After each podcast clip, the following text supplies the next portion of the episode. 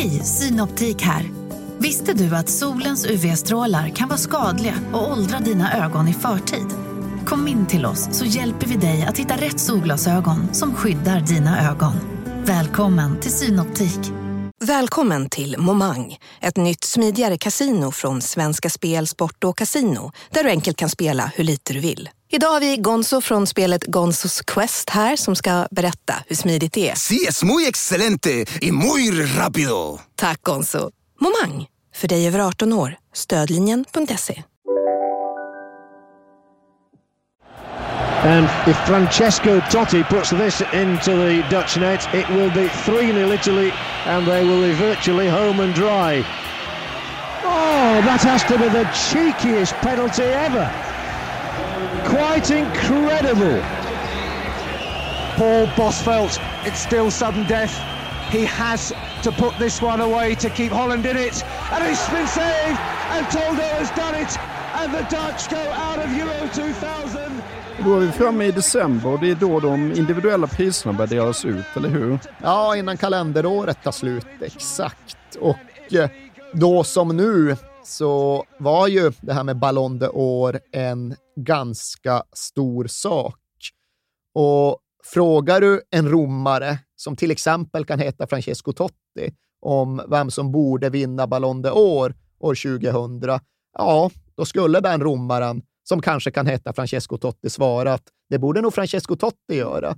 För han var ju inte den självförminskande typen. Han hade vuxit upp omgiven av människor som ständigt bedyrade hans förträfflighet.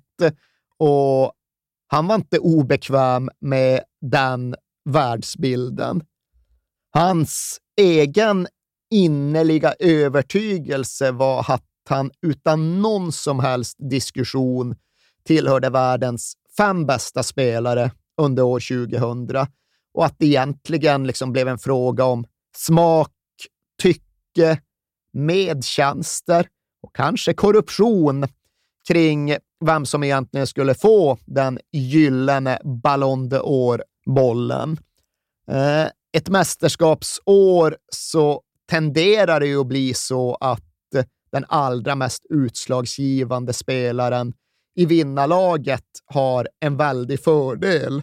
Och ni minns väl kanske hur extremt nära Italien var att vinna EM i Holland-Belgien 2000.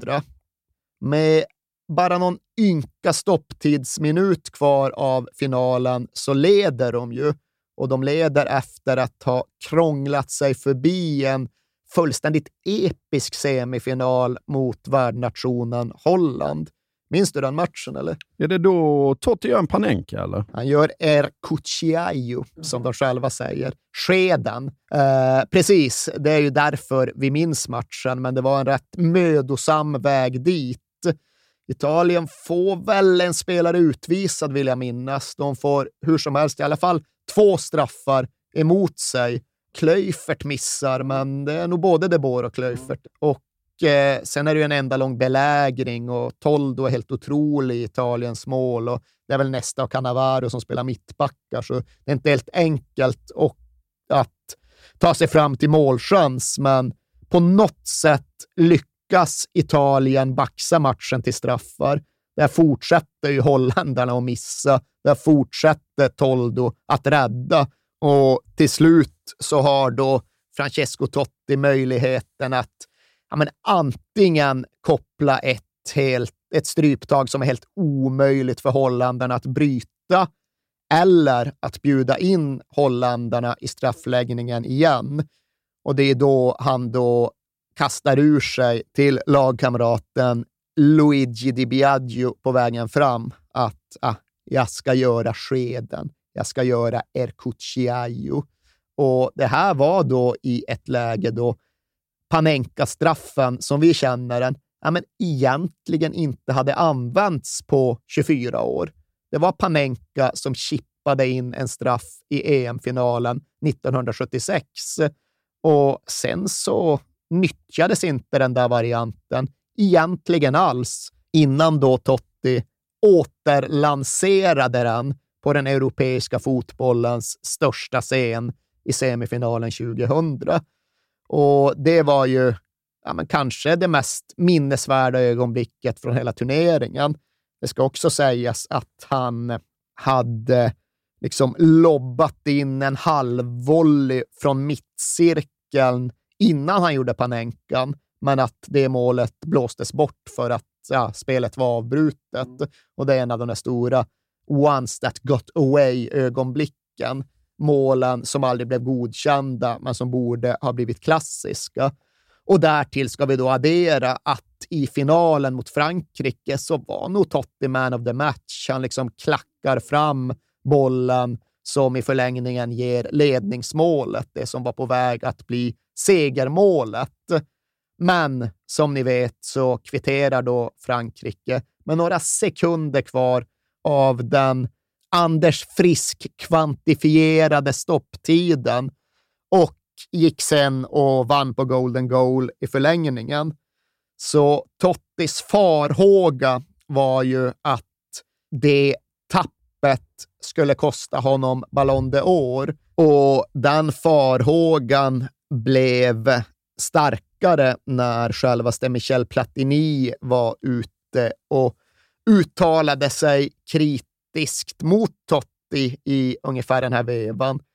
Platini hade inte hunnit bli UEFA-presidenten nu, men han var någon form av överhuvud för den tekniska kommitté som UEFA använde sig av för att utvärdera EM-turneringen.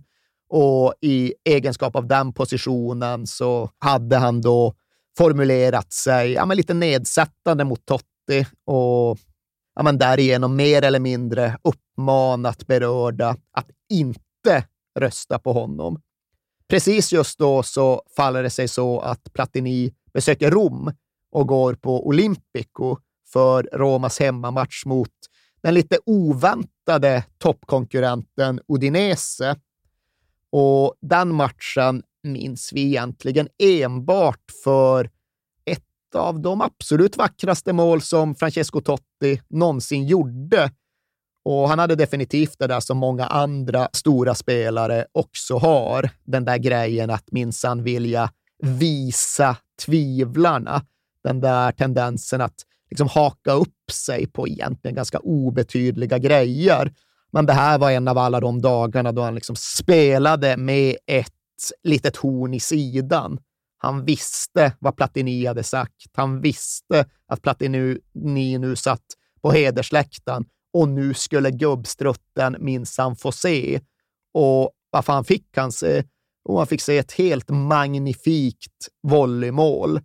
Det är såklart Cafu som har sprungit loss på högerkanten. Han lyrar in ett inlägg samtidigt som det smäller av en banger på Olympico. Och i bortre änden av straffområdet så skenar Totti fram. Och han bara drar till på helvolley, sträckt jäkla vrist, in som en missil i bortre krysset. Och det går inte för någon, inte för Michel Platini eller någon annan heller, att se det och sen göra något annat än att bara ställa sig upp och applådera en mästare, ett jävla geni. Och när Platini sen uttalade sig efter att ha sett detta så fick han ju lov att använda ett annat tonläge än han hade gjort några dagar dessförinnan. Nu fick han backa tillbaka och välja en helt annan väg. Snarare än att vara lite njugg och snål mot Totti så fick han erkänna att faktiskt inte ens Zinedine Zidane har samma intuitiva genialitet som Francesco Totti har. Inte ens Zinedine Zidane kan få magi att uppstå i en situation där absolut ingen magi hade existerat en enda halv sekund tidigare.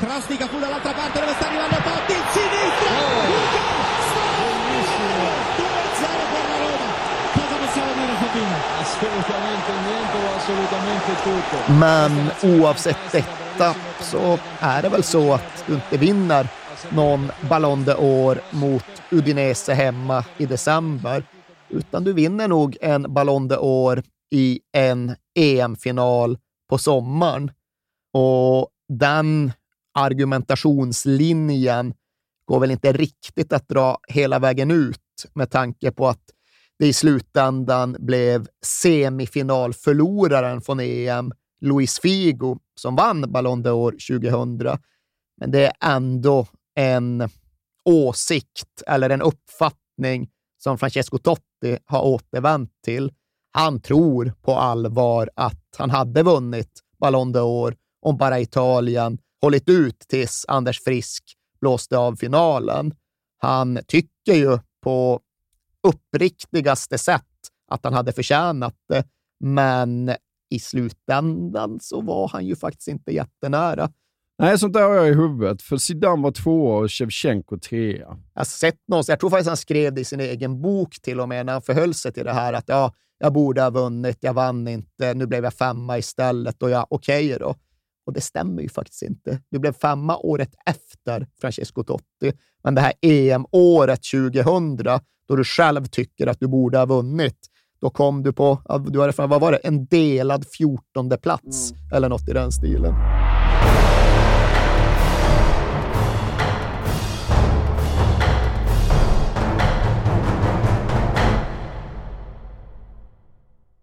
Håkan, ja. Vi har ju en 90-åring med oss precis som vanligt. Och det är ju Svenska Spel och Stryktipset. Ja, och därför är det så bra att vi är sponsrade av Stryktipset. Ett spel från Svenska Spel, Sport och Casino, för dig över 18 år. Exakt, och stödlinjen.se finns där de har problem med sitt spelande. Ja, precis. Det är bra att vi har med oss dem så vi får fira dem riktigt ordentligt. Verkligen, och vi firar ut tillsammans med er lyssnare. För att de här är ju rätt unika, de här reklamspottarna. Därför att det är lyssnaren som skickar in sina historier. Och jag tycker det är helt fantastiskt att ni fortsätter att göra det. För att det blir väldigt mycket roligare. Alla de här historierna, det är liksom hela, det är liksom ramen för vad Stryktipset handlar om, skulle man kunna säga. Verkligen, det är själen. Exakt, och har gjort det i 90 år. Ja, ni får gärna fortsätta skicka in era stories om vad som har hänt i 90 minuten på Stryktipset till kings@perfectdaymedia.se, så får ni en t-shirt av oss för varje publicerat inlägg. Och idag... En lång historia idag, Håkan, säga. Idag har vi en lång historia som går så här. För snart 4 år sedan var jag med om en riktigt sjuk upplevelse som har resulterat i att jag blivit en riktig stryktipsnörd. Det var coronatider och Premier League-premiär. Jag och min sambo skulle hem till svärföräldrarna på middag. Men innan vi åker dit hinner jag lägga en liten slumpartad 64-raderskupong.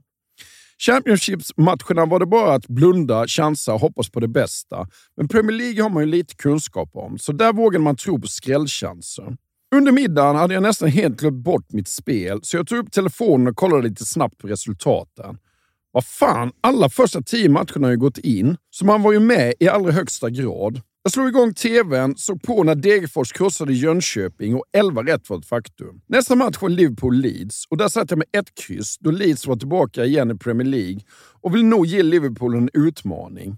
Liverpool tog ledningen tidigt i matchen men visade verkligen att de var tillbaka igen efter nästan 20 år från fotbollens finrum. De lyckades kvittera kort efter Liverpools ledningsmål och det skulle visa sig bli en riktig jojo-match. 2-1, 2-2, 3-2, 3-3. Fram till 90 minuten stod det 3-3. Jag har 12 rätt och utdelningen är 20 000. Men Leeds nyförvärv Rodrigo Moreno får då för sig att ta bollen med handen efter Liverpool-hörna och dömer då straff till äckliga Liverpool. Oj! Ja. Självklart gör Salah 4-3 från 11 meter och vinstsumman var nu på 5 000 kronor på 12 rätt. Det enda som skulle kunna rädda mig nu var att Newcastle skulle slå West Ham borta. Då våghalsiga, naiva jag fick för mig att sätta en 2:a. Jag tror aldrig jag mått så dåligt av att se en fotbollsmatch.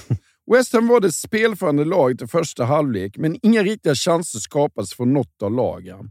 När andra halvlek blåstes igång och jag hade lugnat mig lite så tar det bara några minuter innan Callum Wilson brunkar in ett ledningsmål för Newcastle och nervositeten kickade igång igen. Om första halvlek var ångestladdad så går det inte att jämföra med andra. West Ham pushar på hela halvleken för ett kvitteringsmål. De har en ribbträff bland annat, men 0-1 står sig fram till slutminuterna. Då får Newcastle en kontring. Bollen slår snett inåt bakåt och når Jeff Hendrick som pangar in 0-2 och euforin är total. 13 rätt och 500 000 kronor rikare. En upplevelse jag aldrig kommer att glömma. Sedan den dagen spelar jag Stryktipset varje lördag i hopp om att få med något liknande igen. Plus att det är en jäkligt mysig lördagstradition. Stort tack för er podcast och stort tack för din historia.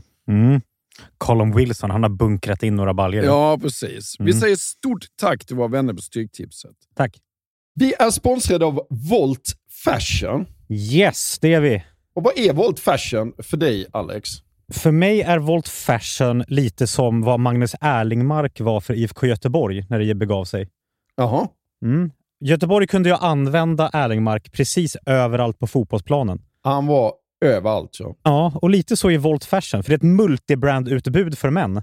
Förstår du vad jag menar då? Just det. Mm. Ja. Du hittar tröjor, skjortor, kostymer, kavajer, byxor. You name it. Allting. Från märken som These Glory Days, Oscar Jakobsson, Tiger of Sweden, Eton, Samse Samse, J. Lindberg och Flippa K. Exakt. Och min Voltbutik som jag brukar gå in i ligger i PK-huset.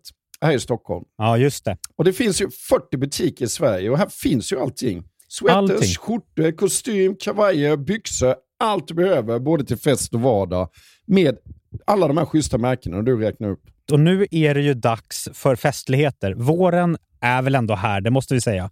Det är den verkligen. Och det är dags för bröllop, det är studenter, det är midsommar. Och vad vill man ha då? Ja, en kostym kanske. Ja, jag har precis köpt en kostym. Jaha.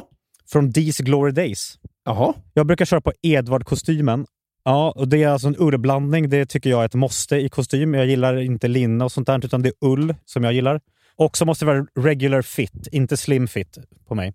Nej. Eller när det liksom är lite mer rakt och stiligt. Så den har jag gått loss på.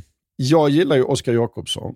Ja. Svenskt, ja. Skönt. Och där kan jag även tänka mig linne faktiskt. Och sen är det ju så här att du behöver ju faktiskt inte gå in i en faktisk butik, Voltbutik, även om det finns ganska många. Utan du kan ju gå in på voltfashion.com och där hittar du hela utbudet och kan bara klicka hem det istället. Så klicka in på voltfashion.com och välj din kostym för våren och sommaren helt enkelt. Ja, vi säger stort tack till Volt Fashion. Alex, vi pratar ju om Blackburn och då måste jag fråga dig, vad kör Alan Shearer för bil? Ja, precis. Ja, vi pratar om Blackburn den här veckan. Ja. Ja. Alan Shearer, jag ska nog googla det faktiskt. Gör det. Jag tänker mig att han kör en riktigt sån, alltså en diesel. Nej, alltså det som bara spottar ut. Jag tror Shearer är en riktig elkille faktiskt. Vad heter Blackburn? Lancashire. Ja, exakt. Där åker han runt en gammal dieselhäck. Men jag ska googla faktiskt. Ja. Kolla. Då ska vi se. Alan Shearer Lifestyle. Alan Shearer Car.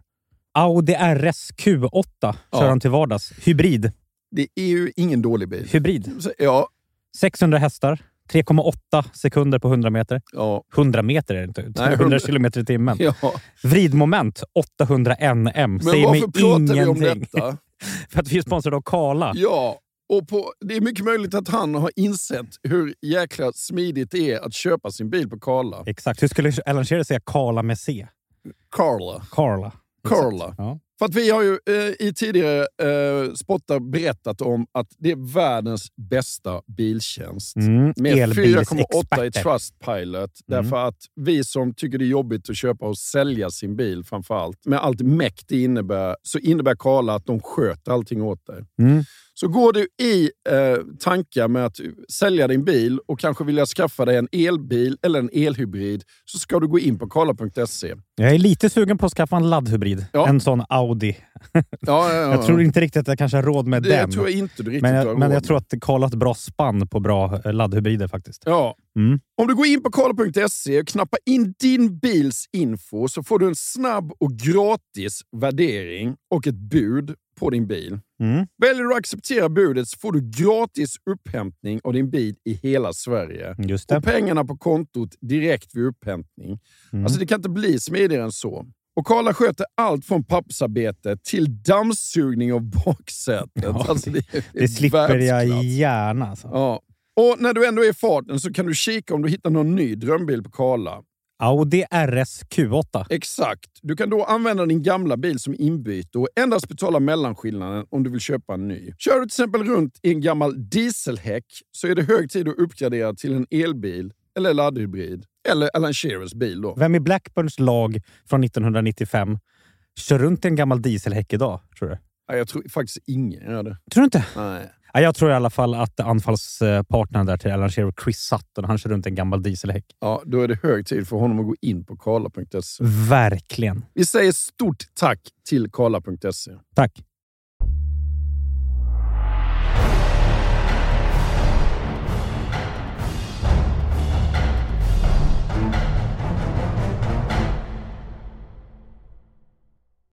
Men det går bra i ligan och nu är det dags för säsongens hittills viktigaste match.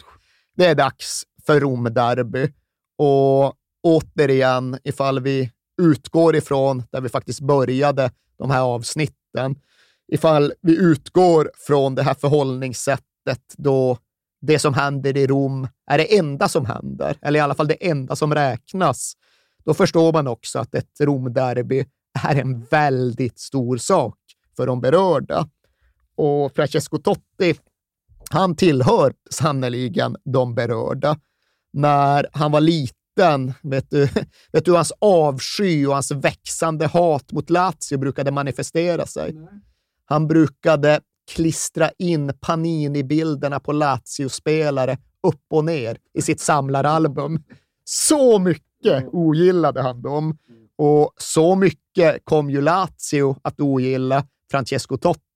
För derbyna tenderade ju att vara hans matcher, hans scen. Det här är 2000, men redan 99 så hade Totti givit derbyhistorien ett av sina mest emblematiska ögonblick. Då han först gjorde mål och sen lyfte på matchtröjan för att visa den här undertröjan där han hade skrivit Vi har purgato ancora. Vilket, ja, vad fan betyder det? Det betyder, nu är jag skickat er genom purgatoriet igen. Mm. Eller nu har jag straffat er igen. Kanske blir en enklare översättning. Det är det ju onekligen. Ja, jo, men vad fan, säger han purgato? Skriver han purgato så vill man förhålla sig till det purgatoriska i purgato. Men Francesco Totti, han var ju så uppskruvad inför vissa derbyn att han knappt klarade av att spela dem. Och det blev om något bara värre och värre ju längre in i karriären han kom. Hans känslor blev nästan starkare och starkare ju äldre och mer erfaren han blev. Och det fanns ju ett derby då den gamla silverräven Claudio Ranieri plockade ut både Francesco Totti och Daniele De Rossi ur derbyelvan eftersom de var för mycket romare. De klarade bara inte av att hålla känslorna och spelet under kontroll i de här matcherna. Men det var sen, och det här var december år 2000 när Francesco Totti precis hade fyllt 24 och alltjämt betroddes med att spela Romderbyn. Sen blev just det här derbyt inte hans match utan mer av en sorts antihjältehistoria. Det blev inte det där derbyt som böljar fram och tillbaka och där ledningen byter ägare i takt med att målen trillar in, utan det hände inte så jäkla mycket i det här derbyt. Det hände dock två saker som kommit att bli förevigade och odödliggjorda på det där sättet som saker blir i och runt ett Romderby. Och den första av de två sakerna, det är ju att Cafu kör sombreron på Pavel Nedved. Sombreron, alltså situationen då man lyfter bollen över huvudet på en motståndare och tar emot den på andra sidan. Och att lyckas med en sombrero, ja, det är något stort, det är något retfullt, det är något lite förödmjukande i en italiensk fotbollskontext och definitivt ett Romderby. Det är nästan som en tunnel, va? Ja, nej, men absolut, det är nästan som en förhöjd tunnel faktiskt. Och grejen här är ju då att Cafu inte lyckas med en sombrero mot Pavel Nedved, utan han kör trippelsombreron på Nedved. Han lyfter bollen över hans huvud och tar emot den.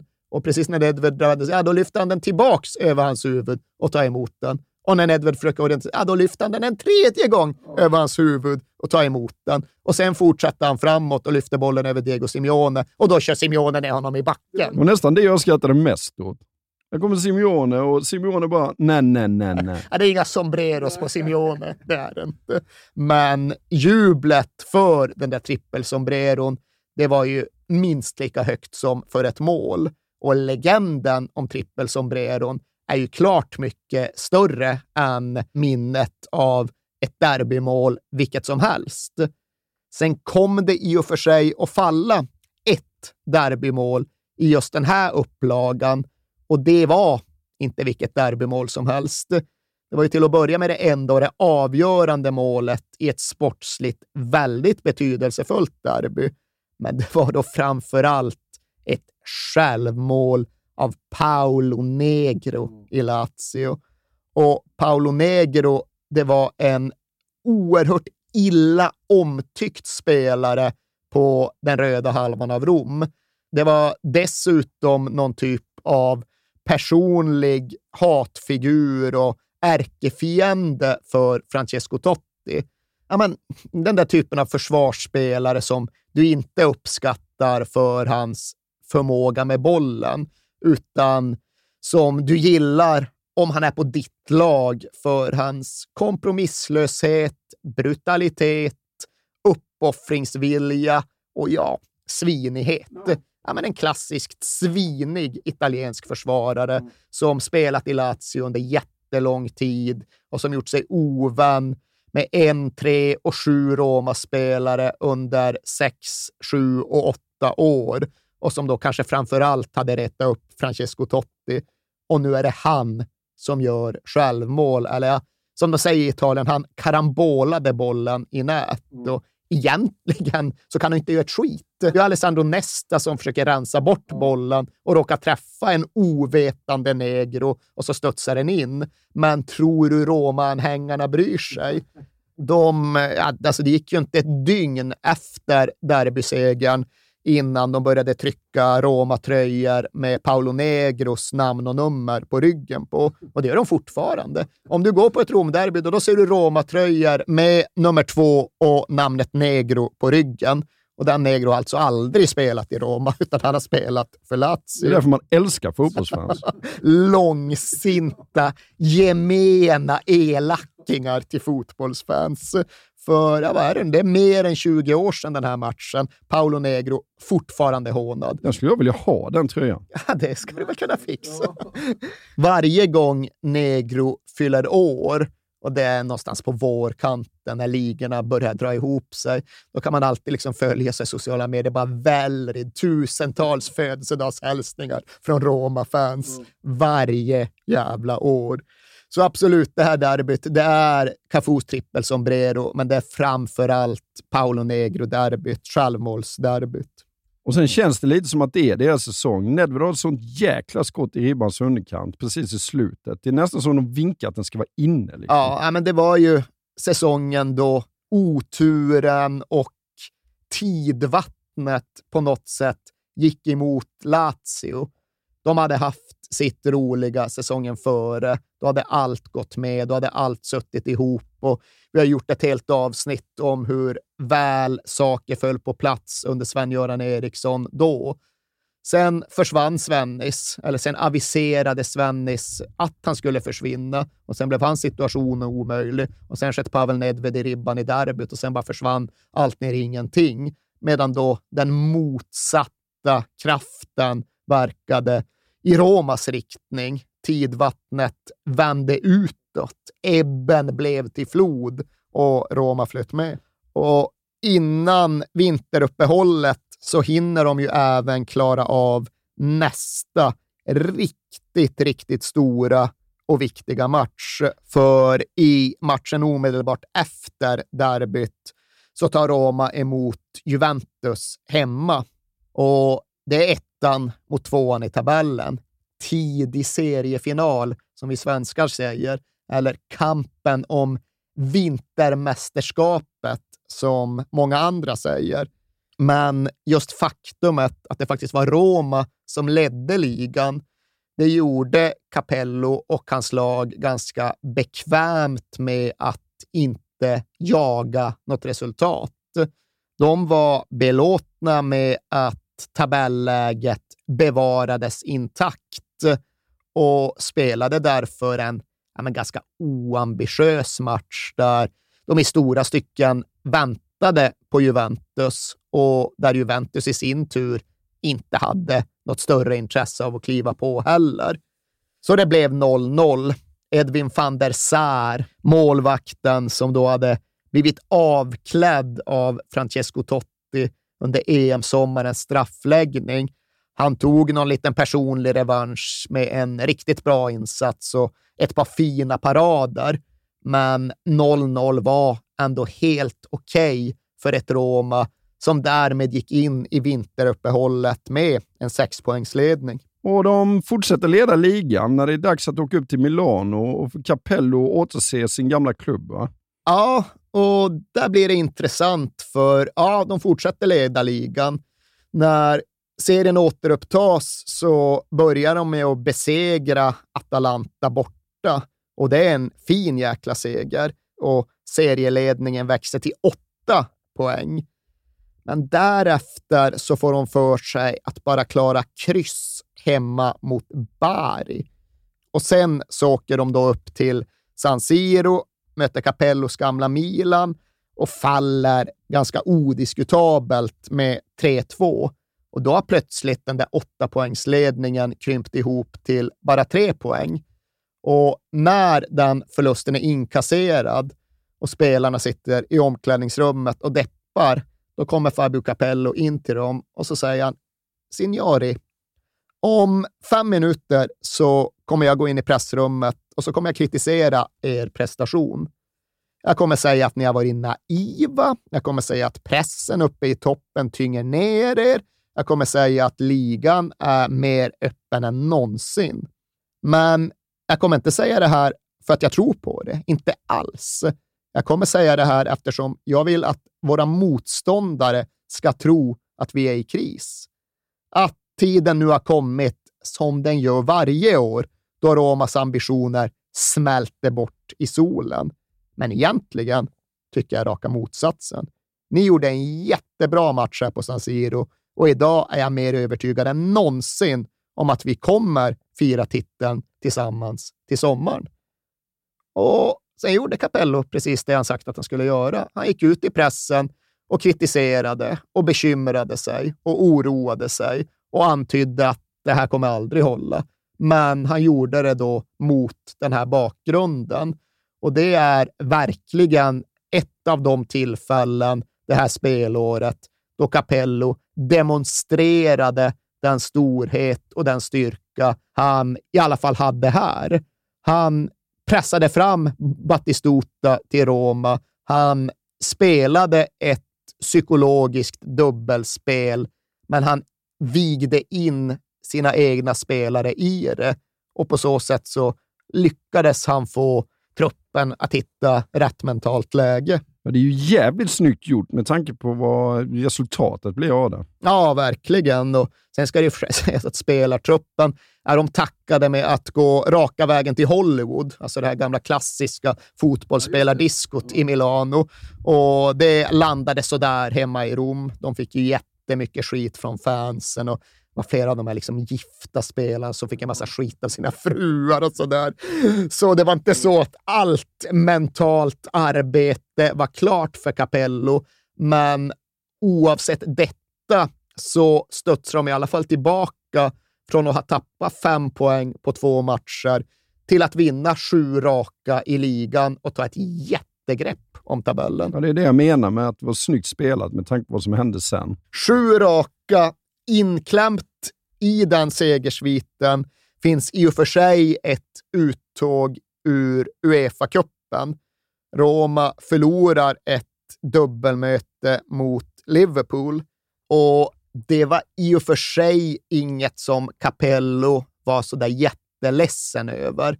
Det var väldigt tydligt hur han prioriterade i det här läget av säsongen, för han roterade, alltså i hemmamatchen, ingen Totti, ingen Battistuta Michael Owen gör 2 mål. Returen, ingen Totti, ingen Battistuta, ingen Emerson, ingen Cafu. Sen tyckte i och för sig Roma att de ändå borde gått vidare, för de ledde med 1-0 på Anfield, fick en straff och sen ändrade sig domaren där han stod nedanför The Cop.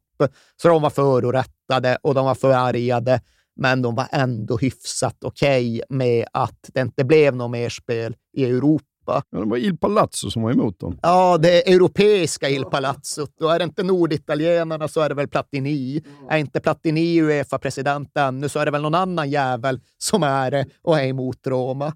Absolut. Så de var väl indignerade på sin kant, men de allra flesta som följde det här dubbelmötet, de minns ju det av andra anledningar. Det är främst ihågkommet för att det var så jävla våldsamt i Rom inför första mötet, och det var massor av engelsmän som blev knivskurna. Jag tror att den officiella siffran var så här bara 6 eller någonting, men i Liverpool Echo stod det 14, men de som var med på bortaresan från Liverpool-håll, de hade flera hundra, för det var var och varannan man på bortasektionen. Sen var det ju för sig det där att det var inte så att de var knivhuggna för att dö. Det var inte så att de hade frontats av folk som hade liksom huggit med ett blad mot hjärtat, utan det var ju den här italienska traditionen att rätt ofta man åker förbi på en vespa och så hugger man bara till gärna i röven på någon och sen drar man vidare. Det ska egentligen vara liksom en överdriven markering snarare än något annat. Så en massa engelsmän som gick runt med blodiga jeansbakar. Ja, exakt så faktiskt. Och det är klart att det är fullständigt förjävligt, och det kommer ju att bli en återkommande och växande grej i det här med att så fort en engelsk klubb spelade i Rom så blev det bara värre och värre och värre. Men den här första gången så var det hemskt, men när det rapporteras om hundratals knivskurna engelsmän så var det sant, men det var nog samtidigt också ofta just en fråga om blodiga jeansbakar. Och förlåt, jag ska inte skratta. Men... men efter de här 7 segrarna så går de in i en liten svacka, va? Ja, nu är vi då ända framme i april och Roma har en 9-poängsledning efter att ha besegrat Verona hemma. Men vad händer i Rom i april? Jo, då börjar Il Vento di Ponentino att blåsa, alltså västanvinden från Medelhavet. Och i liksom klassisk romersk folklivsforskning, då är ju västanvinden från Medelhavet synonym med att romarna lägger ner. Romarna slutar jobba, romarna tar semester, det bara blir varmt och behagligt. Det finns viktigare saker i livet i slutet av april än att hålla på och jobba, hålla på och anstränga sig. Eller för den delen, hålla på och spela fotboll. Vad trevligt. Ja, men det är en gammal sanning det där om att romarna lägger ner när våren kommer, och det inkluderar fotbollslaget. Visst, det har ofta sett bra ut, men vissa klubbar kanske drabbas av nervdaller när det är en månad kvar av säsongen och framgången ligger nära. Roma kollapsar också, men de drabbas inte av nervdaller. De drabbas av Il Vento di Ponentino när de bara liksom lägger ner. När de inte riktigt pallar att fortsätta vinna. Och det är klart att det är mer av ett ordstäv än en analys när vi är framme vid professionell fotboll säsongen 2000-2001. Men klart är i alla fall att Roma får en liten svacka samtidigt som västanvinden börjar blåsa varmt. I början av april så förlorar de borta mot Fiorentina, och därpå följer en match mot Marco Materazzis mediokra Perugia hemma i hällregnet på Olympico.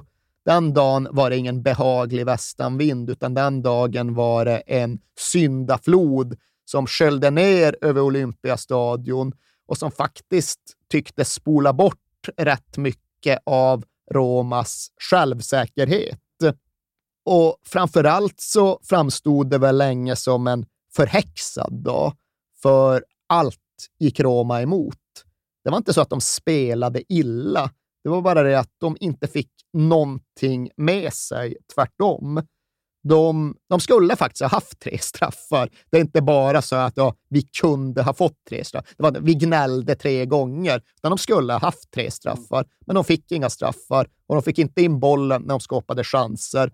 Och istället blir det så där som det rätt ofta blir. Perugia gör ett drömmål med sitt första skott. Och den är så helt anonym, bortglömd gammal mittfältare som aldrig gjorde några mål. Men nu vred in en boll i krysset från 35 meter. Och sen häver sig visserligen Roma tillbaka in i matchen. Totti drar dit ett långskott och kvitterar. Men med 10 minuter kvar så står det fortfarande 1-1. Och då är det inte Roma som gör något segermål, utan istället är det ju Antonioli i Roma-buren som gör en supertavla med 10 minuter kvar. Han lyckas ju inte plocka upp en rulla. Han ska bara plocka upp en boll som rullar mot honom. Inte ett skott utan bara en förlupen boll långt ut i straffområdet. Men han lyckas inte plocka upp den. Han liksom sjabblar med den och så kommer någon och petar undan den och drar in den i tomt mål. Och det uppfattas ju där och då inte som målet som kostar Roma matchen, utan det uppfattas ju som målet som kommer kosta Roma titeln. Ifall man inte ens klarar av att besegra Perugia hemma när det börjar gälla. Ifall det är en målvakt som inte ens lyckas ta upp en rullande boll, ja men vilket hopp återstår då? Ett ganska stort hopp kan man ju tycka utifrån när man konstaterar att laget leder ligan, att de fortfarande spelar bra, att de har jättefina spelare och ett fungerande system. Men i Rom, på Olympic och i Curva Sud, då går man från himmel till helvete ganska snabbt. Då var allt klart och färdigt in i april och nu är allt borta och förlorat. Det är över. Spelar ingen roll, vad fan, varför ska man ens hålla på? Åsna i målet, palatset i norr, västanvinden blåser, vad fan, det är slut liksom. Helt jävla poänglöst och fortsätta. Och de är ju vansinniga på stackars Antonioli i mål.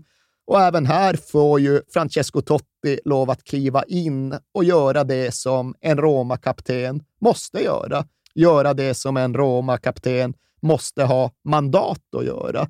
För det funkar ju inte att ha en kapten i Roma som inte har läktarens öra, som inte har trovärdighet i kurvan. Men Francesco Totti hade ju allt detta i överflöd. Så han visste ju att han kunde gå till kurvan, han kunde möta kurvan, han kunde skrika åt kurvan och han kunde faktiskt få den att lyssna. Så efter det här tunga insläppta målet så går Francesco Totti sotto alla sud. Han går under södra och liksom ställer sig bara och skriver: vad håller ni på med? Vi leder ligan, vi ligger etta. Semo primi, står han med liksom fingret där. Vi ligger etta och lyckas på så sätt få någon sorts ordning på stämningen. Men ja, Antonioli, han ser till att hyra en livvakt samma kväll. Trots att Roma då faktiskt inte ens förlorar matchen till slut. Allt hade gått dem emot egentligen hela matchen igenom. Men i 90:e minuten så gör de ju ett regelvidrigt kvitteringsmål. Det är ett Il Palazzo-mål. Den där typen av mål som toppklubbarna får godkänt när de som bäst behöver det. Jag tror det kategoriseras som självmål till slut. Men så Montella står där på mållinjen och spelar volleyboll. Liksom. Jag tror det är nog trippelhands på honom. Det är en jävla gröt, ett jävla kaos.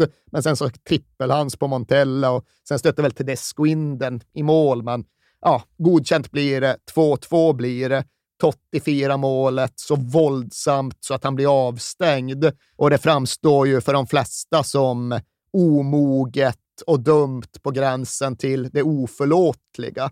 Kaptenen, herre jösset, du som skulle sluta ta dumma kort. Nu firar du ett 2-2-mål mot Perugia på ett sätt som gör att du blir avstängd. Men nej då, Totti visste vad han höll på med.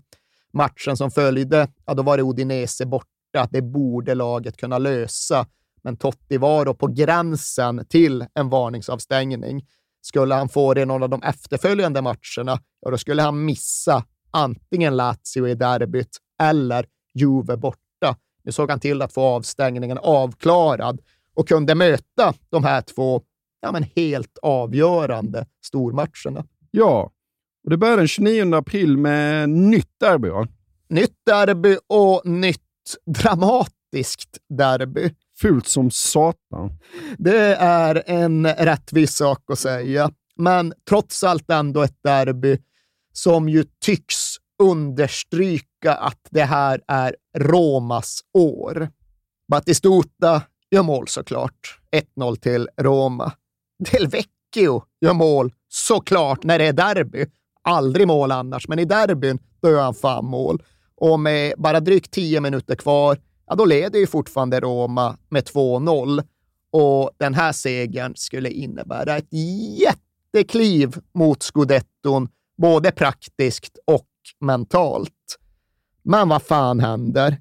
Jo, Pavel Nedved reducerar med ett distansskott. Och i, vad är det, 95:e minuten, absolut sista tilläggsminuten, så får en anonyma inhoppande dussinspelaren Lucas Castroman på sitt livsträff, och på något jävla sätt har Roma lyckats kasta bort ännu en seger, ännu en sorts matchboll fram mot titeln. Och det här var ju en smäll som träffade så väldigt hårt på så väldigt många olika sätt. Francesco Totti beskriver sin egen reaktion efter slutsignalen och pratar om ett okontrollerbart ursinne. En ilska som inte gick att släcka och en olust som på något sätt sen följer med Roma in i nästa gigantiska måste-match. Den här gången då bortamötet mot ett jagande Juventus. För det var de tre under den här säsongen. Det var Roma som ledde och anförde. Det var Lazio som hamnat lite väl långt efter men som ändå inte kunde räknas bort. Och så var det Juventus som låg och skuggade, låg och väntade, låg och var beredda att köra om på målrakan. Och när då tabelltvåan tar emot tabellettan så tycks det länge bli just dagen då säsongen till sist svänger. För Juventus går in och är helt överlägsna från avspark och framåt. Går väl 5, kanske 6 minuter. Sen leder Juve med 2-0. Hur bra är Siso? Ja, han är väl... Ja, han visar att det inte bara är Francesco Tottis intuitiva genialitet som avgör vem som är allra störst, bäst och mest magnifik. Om det är det jag uppfattar när jag tittar på klipp bakåt, så dyker Siso upp då slås man av att aha, det var så här bra han var. Ja, vi ska inte fastna i Zidane nu. Vi kommer ha anledning att prata mycket mer om honom vid flera andra tillfällen. Han är inblandad i båda 2 första målen. Men han är inblandad i båda de tidiga Juventus-målen. Han orkestrerar ju allt när de svartvita håller på att göra 3-0. När de mycket väl hade kunnat göra 4-0. Då det inte hade varit orättvist ifall det hade stått 5-0 efter sig sådär en timme. Totti försökte men var inte ens nära. Han upplevde det som att Juventus spelade på 3-dubbla hastigheten gentemot hans eget lag. Och osannolikt nog, chockartat nog, så är det ju även kaptenen, 10:an, Francesco Totti, som Fabio Capello väljer att byta ut efter bara en timmes spel när matchen verkar vara på väg och glida Roma ur händerna. Och det är ingen liten manöver att göra i det här läget. Någon typ av titelmatch, någon sorts jätteläge. En situation då Roma på något sätt måste trolla fram både ett eget spel och 2 rätt snabba mål. Och så tar han ut Totti. Och okej, han hade inte varit speciellt bra. Det här hade inte varit hans match, men ändå. Hur vågar gubbjäveln? Hur tänker Capello? Jo, Capello utgår från att saker, ting, situationer faktiskt har förändrats under veckan som ledde fram till den här matchen. För som vi sa för någon timme sedan så var det ju fram till och med denna vecka förbjudet att ha fler än 3 icke-EU-spelare på planen i en Serie A-match. Men det där hade utmanats juridiskt. Det där hade dragits in i någon jävla EU-domstol och det där förbudet hade då upphävts. Helt plötsligt så kunde du ha precis hur många som helst med vilka pass som helst i din matchtrupp. Och det gav Capello mer att jonglera med. Juventus var vansinniga, för redan inför matchen så hävdade de, men med viss moralisk rätta, att det funkar inte att byta regler mitt under säsongen. Ni får väl ändå vänta till sommaren med att genomföra den här stadgeändringen. Men Roma och andra som förespråkade det här skiftet, de lutade ju sig mot faktumet att det här är inte en fråga för fotbollens regelverk, utan det här är en fråga för internationell lagstiftning, och där har vi rätten på vår sida. Och för Juventus spelade det inte här någon större roll. De hade sin trupp och de hade byggt utifrån att de inte räknade med att kunna använda fler än 3 icke-EU-spelare. Roma vet inte fan hur de hade byggt ur det här hänseendet, men de kände sig bakbundna av den här situationen. Och nu blev då plötsligt händerna lösgjorda, och det tänkte minsann Capello använda sig av. Det var inte direkt tråkigt att se en Modji vansinnig av ilska innan matchen heller faktiskt. Nej, en ilsken Modji är en underhållande Modji, så är det ju. Men i en vanlig match då hade ju vare sig Hidetoshi Nakata eller Marcus Assunção ens fått plats på bänken. För i Romas startelva, där fanns ju Aldair. Det var ju ändå stor match. Där fanns Walter Samuel och där fanns Cafu. Och det är klart att det var så. Sen var det ju stängt och färdigt. Men nu då, både Nakata och Marcus Assunção, och båda de skickades in med en halvtimme kvar. Och absolut, det är skickliga spelare, men det är ändå Francesco Totti som blir utbytt, så det är nog bäst för Fabio Capello och för alla andra att det sker något positivt nu. Och dra åt helvete vilken effekt och utdelning han fick på de här bytena. Mm. För Marcus Assunção var bra, men Nakata var sensationell. Nakata kom in och vände matchen. Inte hela vägen runt till seger, men hela vägen till en ovärderlig poäng. Först reducerar han med 10 minuter kvar, och han fortsätter begära bollen, han fortsätter få bollen, använda den väl, göra skillnad, hota, passa, avsluta, in på stopptiden, fortfarande ett målsunderläge. Nakata bollen igen, Nakata loss igen, Nakata skott igen. Den här gången blir det retur, och Montella av alla är där och kvitterar. Montella har sin story och sin vrede. Han hade hunnit göra flera viktiga mål som inhoppare den här våren. Men trots att det är han som kvitterar, så är det här Hidetoshi Nakatas stora show, stora dag. Och absolut, Totti har blivit utbytt och Totti är förbannad. Men när Roma kvitterar borta mot Juventus på stopptid, då struntar han totalt i sin egen situation. Då är det bara maxjubel, och då är det fram till Nakata och bara vråla honom i ansiktet. Hide, du är en myt! Du är en myt, Hidetoshi! Och riktigt om Nakata ens förstår vad han vrålar är oklart, men till slut så gratis. Sen går han vidare. Och det är en poäng som är som en seger. Det är en typ av personligt nederlag för Francesco Totti, men det är en enorm kollektiv triumf för Roma, och det är absolut så att Totti värderar det sistnämnda högre.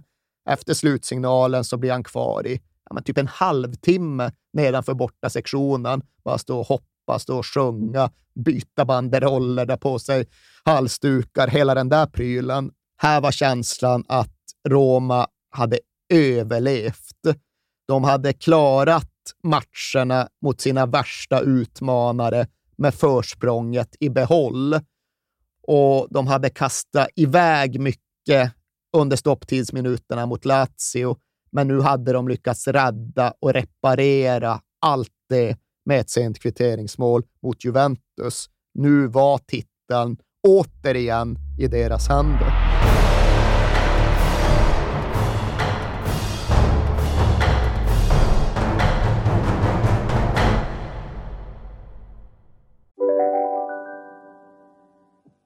Hej, Synoptik här. Visste du att solens UV-strålar kan vara skadliga och åldra dina ögon i förtid? Kom in till oss så hjälper vi dig att hitta rätt solglasögon som skyddar dina ögon. Välkommen till Synoptik. Nej. Dåliga vibrationer är att gå utan byxor till jobbet. Bra vibrationer är när du inser att mobilen är i bröstfickan. Få bra vibrationer med Vimla. Mobiloperatören med Sveriges nöjdaste kunder enligt SKI. Ja? Hallå? Pizzeria Grandiosa? Jag vill ha en Grandiosa capricciosa och en pepperoni. Haha, något mer? Kaffefilter. Ja, okej, ses samma. Grandiosa, hela Sveriges hempizza. Den med mycket på. Och nu är vi inne på slutrakan. Ja, och nu tycks allt gå enligt plan. Roma besegrar Atalanta hemma och Roma åker sen ner till Bari.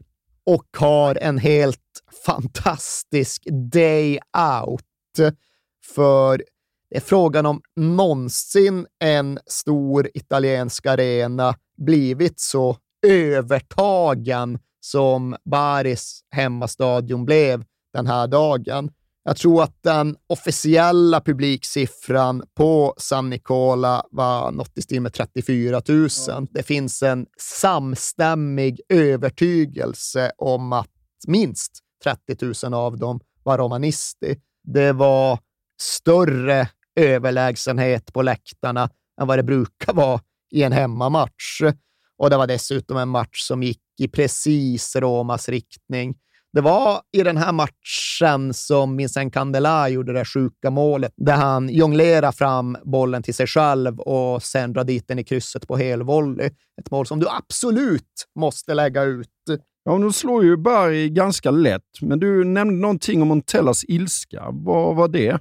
Ja, det var ju en växande frustration hos den bänkade Vincenzo Montella som hade tvingats inleda säsongen och sidosatt, men som sen hade använt sin begränsade speltid på ett helt otroligt bra sätt.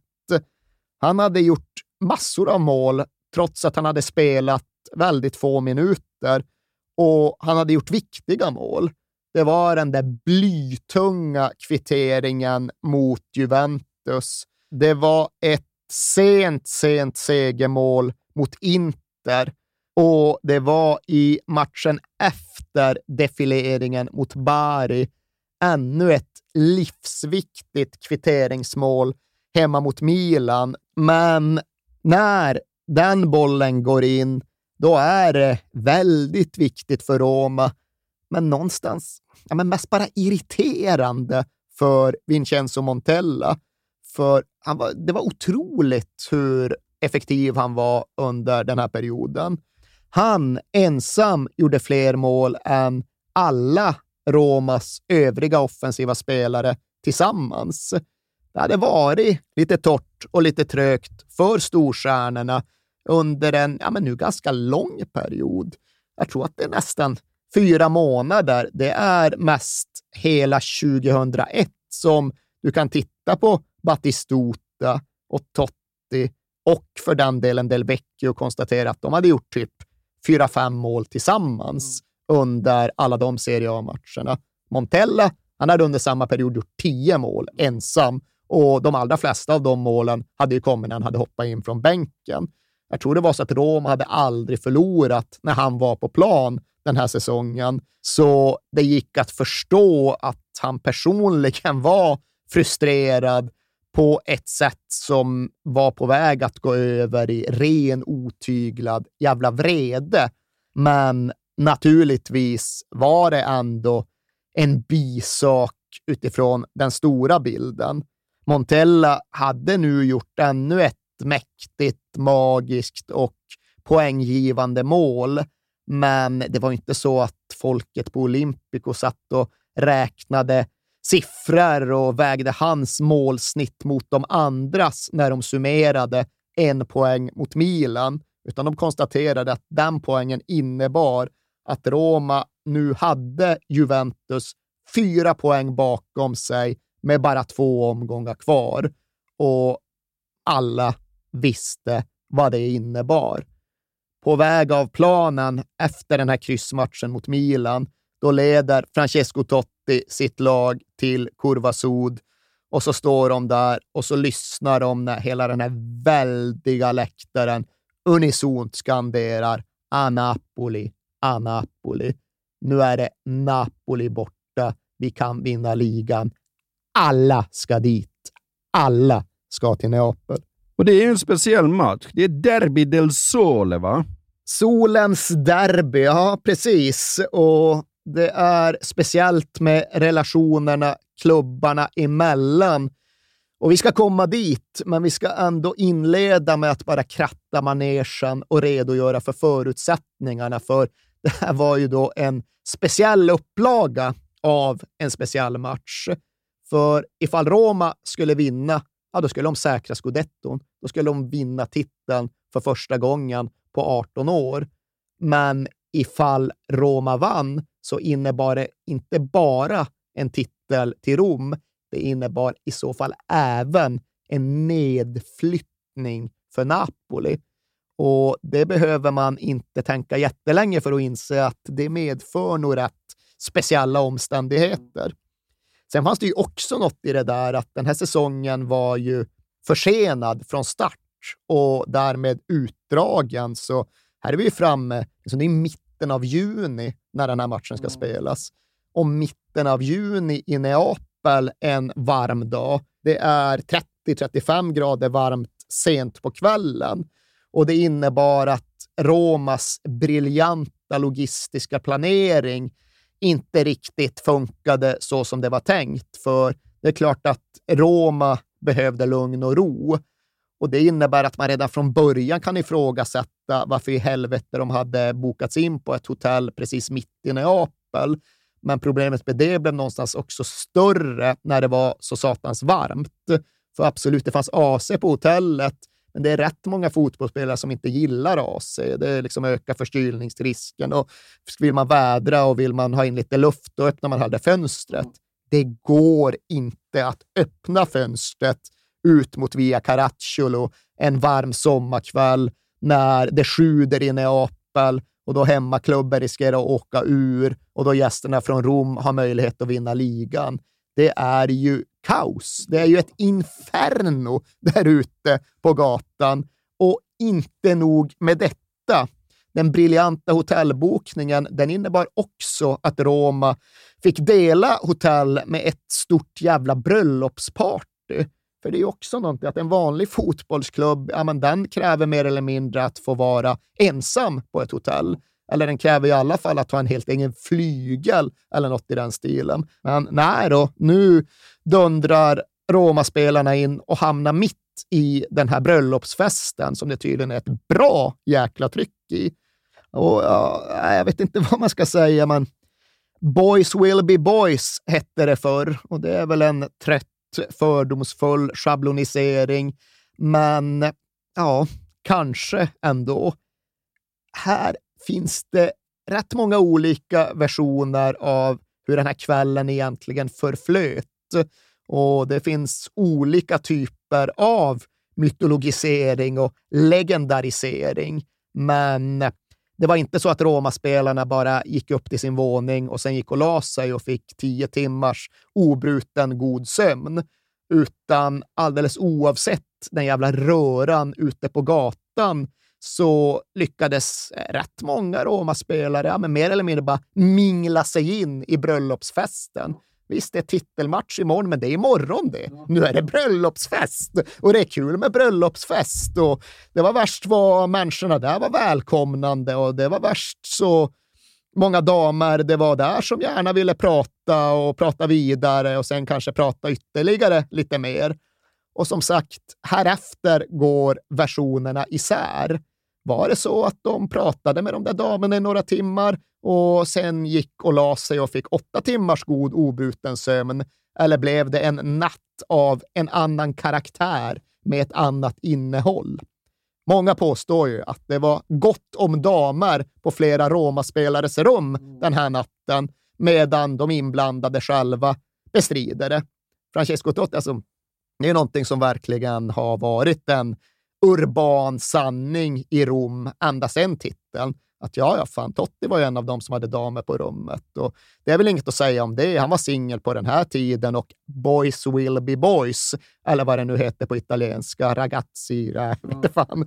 Men Totti förnekar det själv. Men hade det varit så hade jag sagt det. Fan, jag har gått 20 år och jag var singel. Och liksom, det finns väl ingenting att hymla med i så fall. Men nej, det var inte så. Jag hade inga damer. Det är möjligt att andra, jag hade inte det. Men det vi i alla fall vet är ju att Fabio Capello mullrar ju in på Francesco Tottis rum och är helt ursinnig någon strax före midnatt kvällen innan matchen. Var är de? Flickorna, var är de? Var är de? Jag vet att de är här. Och Totti, och han hade en rumskompis som så anonym truppspelare. Ingen här. Och så som Totti återberättar, Capello helt vild. Skenar omkring och liksom drar ner grejer, sönder prylar. Öppnar garderoberna, finkammar garderoberna, in i badrummet, kollar i duschen, ner, kollar under sängen. Vart är de? De är inte här. Hur det nu än var med damerna så var i alla fall det uppladdningen. Det var en kväll då Roma omgärdades av både bröllopsglädje och allmänt kaos och en ursinnig Fabio Capello. Och när det väl sen blev match så kan du ju också addera en vrång Vincenzo Montella till ekvationen. Napolitanaren Montella, som då hade givit Roma det här drömläget genom sina mål. Nej, han fick inte starta den här gången heller. Och ilskan som ett bi tvingades han sitta vid sidlinjen och konstatera att hans lag inte spelade någon vidare den här dagen då bucklan låg framme vid regnbågens slut. Utan det var ett nedflyttningshotat Napoli som tog ledningen. Och det är också en grej med den här säsongen att det var jätteofta som Roma släppte in första målet. De tvingades alldeles för ofta till någon form av utbrytningsförsök i matcherna, för jag tror de släppte in första målet 12 eller 13 gånger den här säsongen, och sen behövde de från det utgångsläget försöka baxa sig i kapp och vända. Men det brukade gå vägen, och det tycktes ju gå vägen den här dagen också, för även om då Amoroso hade gjort 1-0 för Napoli så kvitterade Battistuta och sen så gav Francesco Totti Roma ledningen en bit in i andra halvlek. Och det borde ju vara Scudetto-målet. Det borde vara omslagsbilden. Men det fanns väl kanske något lite orent i målet på så sätt att han faktiskt använder handen för att dra fram bollen till sig själv. Men vem fan brydde sig om det när det var 30 minuter, när det var 25 minuter, när det bara var 10 minuter kvar och Roma hade Scudetton och Francesco Totti hade gjort det avgörande målet. Men nej, titelmålet skulle inte få bli ett handsmål. Mindre än 10 minuter, 8-9 minuter kvar av ordinarie matchtid. Fabio Pecchia av alla människor drar dit en frispark och Antonioli som vanligt lite halvdan. Världens sämsta mur. Mur. Har de stått i muren har det inte varit något. Men mål blir det. Kvitterat är det. Och titeln glider iväg från Roma. Ci sono Jankulowski e Pecchia sulla palla. Va Pecchia Palla in mezzo alla barriera e poi inutilmente il tentativo di Antonioli. Pecchia, sesto gol fondamentale in questo campionato. Ecco la reazione di Mondonic addirittura all'acqua. Visserligen finns det ju tid kvar att spela på och det finns anfallskraft att kasta in. Men då vore det ju rätt bra ifall den anfallskraften var beredd att spela. Men det var ju knappt Vincenzo Montella. Vid det här laget hade han blivit så jävla förbannad på Capello och på världen omkring sig att han mer eller mindre vägrade att hoppa in och delta i någon slutforcering. Han hade varit på väg in redan när det stod 1-1, men då hade ju då Totti gjort 2-1 och Montella hade fått gå och sätta sig igen. Han blev inte gladare av det. Och nu liksom, alltså han hoppar ju inte in, han står och gnäller och står och tjafsar med Capello. Det tar liksom 3 minuter av gnäll innan han kommer in på planen och han hinner sparka någon vattenflaska mot Capello och det är ju full jävla röra vid sidlinjen. Och när sen Montella väl sänker sig till att faktiskt delta i fotbollsmatchen, ja då tycks han ju inte vara i direkt balans och han framstår inte som fullt fokuserad. För han är alltjämt förbannad. Jag vet inte om han vill ju mål. Det verkar nästan inte så. Och i omklädningsrummet efteråt så ska han bokstavligt talat ha varit på väg att börja slåss med Fabio Capello. Och folk har fått gå emellan och liksom skilja dem åt. Och det var en jävla röra, men det var ju ändå inte i närheten av vad som utspelade sig på och runt Sao Paulo den här heta sommardagen i Neapel. Nej, för det blev ett jäkla liv efter matchen. Va? Det hade varit ett jäkla liv före matchen också. Nu pratar vi inte om ett lite högljutt bröllopsfirande, utan det hade varit våldsamt så inåt helvete under hela den här långa, långa dagen. Alltså en av de mest våldsamma matcherna som Italien sett på årtionden. Ett oerhört kraftfullt våld både före, under och efter matchen. Vince la follia skrev de i La Repubblica, alltså vansinnets seger. Och någonstans faktiskt också ett våld som blev lite extra sorgligt för det utspelade sig mellan gamla vänner. Du nämnde det där om solens derby och länge hade det ju funnits ett brödraskap, ett vänskapsband, en så kallad gemellaggio mellan Napoli och Roma.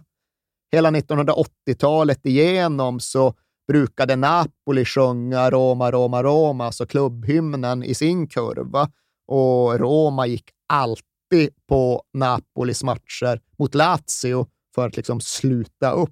Och de hade varandras banderoller i respektive kurvor. Och det var verkligen två av de mest ihoptvinnade klubbar som överhuvudtaget fanns i Serie A och den italienska fotbollen. Men sen hände det grejer under den andra halvan av 1980-talet. Och det var stort som smått och det var hit och det var dit, men oavsett vilket så bröts den här gemellaggion, den tog slut 1987 och från det året och framåt så hade det blivit mer och mer spänt mellan de två klubbarna och de två kurvorna fram till den här dagen som gällde så oerhört mycket för de båda. Och som fick allt att bara detonera. Kvarteren runt São Paulo, de stod bokstavligt talat i brand den här dagen. För det var soptunnor som sattes i brand systematiskt. Och det var bilar som brändes upp. Och det var ju bilar som slog sönder. Och det var ambulanser som slog sönder. Och det var både fansens och spelarnas bussar som stenades. Och det var våld från båda sidor i alla riktningar från så här 09:30 på morgonen hela vägen fram till kvällen och obehagligt, livsfarligt våld. Massor av knivar framme, massor så här skruvmejslar som användes som tillhyggen, och inte den där grejen med att man bara åker förbi någon med en vespa och rispar någon i baken och sen drar vidare, utan hugg för att skada, hugg för att döda, total avsaknad av någon sorts poliskontroll, utan polisen var om något bara en skräckslagen, adrenalinpumpad del av våldsspiralen, slog urskiljningslöst, tappade omdömet, klarade inte av att hålla isär de som borde hållas isär, och Roma, som sagt, alla skulle ner till Neapel den här dagen och alla kom väl mer eller mindre. Vet inte hur många som formellt sett borde släppas in på den där borta sektionen i Neapel, men ja, 5 000 kanske. Säg att det var 7-8 000 som tog sig in, och i massor av biljettlösa som bara stormade in på arenan. Det vet vi ju alla, det har historien tyvärr lärt oss, att det är ingen jättelyckad situation när tusentals biljettlösa stormar in och då borta sektionen samtidigt utgörs av en sorts stålbur som innebär att det knappt går att ta sig vare sig in eller ut eller någon annanstans heller. Och när den stålburen är överfull och det samtidigt börjar regna in grejer över den, och det kastas sten och det kastas stolsbitar och det kastas flaskor med gud vet vilket innehåll, då finns det en högst påtaglig, högst livsfarlig risk att det utbryter panik där inne i den överfulla stålburen. Så det fanns verkligen fog för att känna skräck över vart den här dagen egentligen skulle ta vägen. Och det går verkligen att ifrågasätta visheten i att lite lagom urskiljningslöst bara skicka in tårgas nära den där överfulla, instängda borta sektionen. Men ja, trots kaoset, trots riskbilden, så fick man vid dagens slut någonstans bara vara tacksam för att människor faktiskt inte hade dött den här dagen. Visst, bilar hade brunnit och tågstationer hade blivit sönderslagna, och jag tror det var 7 ganska svårt knivhuggna och uppemot 60 allvarligt skadade.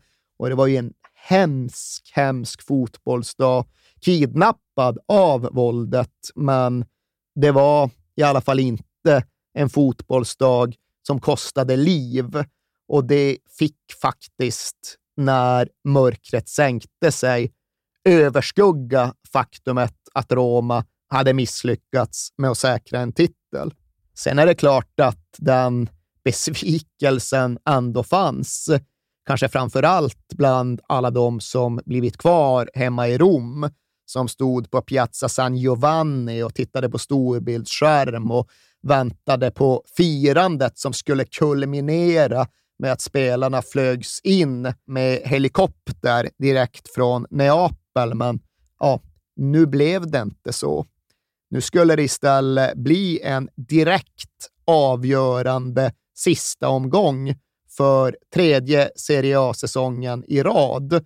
Och för de som höll på Roma så fanns det ofrånkomligt något litet otäckt i att de 2 föregående åren, ja, då hade serieledarna tappat bucklan vid båda tillfällena.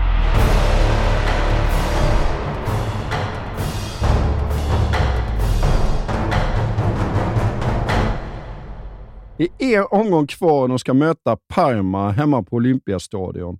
Och de leder Serie A 2 poäng för Juventus. Ja, och det är klart att det inte är alldeles enkelt att hitta rätt anspänningsnivå under den här veckan som leder fram mot matchen. Och allra svårast, eller i alla fall allra mest krävande, är det såklart för Francesco Totti. Han försöker visserligen intala sig själv att det blir bättre så här. Visst, det hade varit kul att vinna titeln i Neapel, det hade varit kul att bli segerskytt, men kanske rörde bollen med handen, det kanske hade varit lite orent över det, och trots allt så är det ju mycket större, mycket bättre att säkra titeln hemma på Olympico. Han försökte försätta sig i den tankebanan och sen hålla fast vid den hela veckan igenom. Det kommer bli mycket större, det kommer bli mycket bättre på Olympico. Och för att förstärka den här känslan i sig själv, då visste Francesco Totti vad han skulle göra. Hela den här veckan inför den avgörande Serie A-omgången tittade Francesco Totti på filmen Gladiator. Bokstavligt talat, hela veckan, eller i alla fall varje kväll. Gång efter gång, och det var tydligen vinst vid varje tillfälle. Han fick precis den effekt han var ute efter. Han kände tårarna i ögonen varenda gång Russell Crowe tog av sin hjälm framför Commodus. Och de flesta av de här kvällarna såg han till att samla sina polare och ha dem med sig också, för det blev bättre på slutet då. Filmen Gladiator kulminerar väl någonstans med frasen Roma ha vinto. Alltså Roma har vunnit, och när den frasen yttrades, då ingick det i ritualen. Då var det upp på fötter för Totti och alla hans polare, så jubla i klunga liksom. Första gången kom hans föräldrar ner och undrade vad fan pågick, för Totti bodde fortfarande hemma vid den här tiden. Men det där låg helt i linje med vad Totti ville känna, vart Totti ville placera in sig själv i staden Roms historia. För absolut, det kan tyckas storvulet, det kan tyckas svulstigt och övermaga att på något sätt dra paralleller mellan fotbollsmiltfältaren 2001 och gladiatorerna gud vet när. Men det är många som gör det, och Francesco Totti tillhör själv dem. Han kan prata om fotbollsspelarna och deras effekt och betydelse och ställa den retoriska frågan. Men vad är vi då om inte moderna gladiatorer? My name is Maximus Decimus Meridius, commander of the armies of the north, general of the Felix legions, loyal servant to the true emperor Marcus Aurelius, father to a murdered son, husband to a murdered wife. And I will have my vengeance in this life or the next. Men till sist är det bara ett dygn kvar till avgörandets stund, och då är det dags att lämna föräldrahemmet och infinna sig för Ritiro på Trigoria. Och Totti själv, han är en skicklig berättare. Han kan gå igenom de här dagarna, och han kan beskriva hur det var glansigt i hans mammas ögon när han till sist då tog farväl för att åka till match, och få det att kännas som att den utvalda sonen ska ut i fält, ut i krig för staden Rom. Han kan få en att höra hur det lät när vägbommen in till Trigoria slog igen bakom honom, och han visste att det inte fanns någon återvändo. Antingen är vi mästare vid den här tiden imorgon, ska han ha tänkt. Eller så är vi flyktingar på första planet ut. Och sen kan han prata om liksom natten på Trigoria som leder fram mot avspark, och beskriva oron som någonstans liksom kryper i kroppen på dem alla. I stort sett ingen ska ju ha sovit på Trigoria den här natten. Eller i stort sett ingen ska ens ha försökt innan natten hunnit väldigt långt. I vanliga fall, fotbollslag brukar väl vara så här släckning klockan 23 eller något i den stilen. Inte ens nära den här natten. Ingen gick in på sina rum. Ingen försökte få in några spelare på sina rum, utan de vandrade av och an i korridorerna, och de stod vid fönstren och tittade ut, och de trummade rastlöst med händer och fötter, och de tittade på klockan och såg att den gick väldigt snabbt och olidligt långsamt på en och samma gång. Och klockan ska ha varit en bra bit över 3 på natten innan Francesco Totti själv ens brydde sig om att försöka sova, och därefter ska det ha tagit det ligger lång tid innan han till sist föll in i någon sorts ryckig och orolig sömn. Sen vaknade han vid 9-tiden morgonen efter och liksom släpa sig ner i frukostsalen för att försöka vakna upp och pingna till och komma igång. Och då knappar han på sin mobiltelefon och så märker han att han fått ett sms från en av sina bästa polare. Ja, nu är vi faktiskt inne på stadiontur, det är redan fullt här. Redan, fan, klockan är 9. Liksom, stadion öppnar inte ens förrän klockan 1. Ja, men det är en vanlig dag. Och det här är ingen vanlig dag. Och han känner att han måste liksom ringa och kolla det här. Han ringer sin morsa. Bara, vart är ni? Ja, på stadion. Så vart skulle vi annars vara? Alltså, är det fullt där? Ja, alltså, klockan det är 9:40. Det kan inte, ja, det är fullt här. Och då ska Totti på något sätt ändå gå över från men ändå ödesmättad oro till rastlös förväntan. Nu vill han dit.